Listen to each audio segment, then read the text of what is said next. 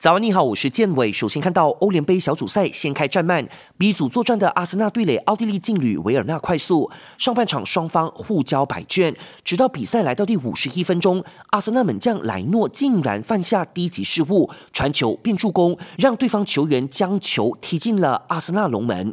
幸好大卫路易斯随后头球追平比分，替补登场的奥巴梅扬完成了绝杀。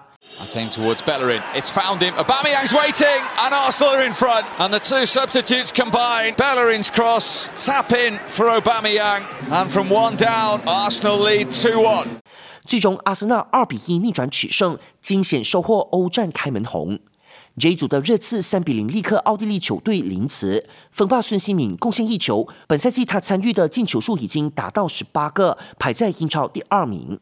莱斯特城三球零封乌克兰球队索尔亚，在 G 组打响首炮。欧联杯 H 组的 AC 米兰三比一战胜苏超豪门凯尔特人，连续十场单场比赛的进球数都在两球以上，是五十六年来头一遭。想要观看更多更精彩的体坛动态，尽在 Astro。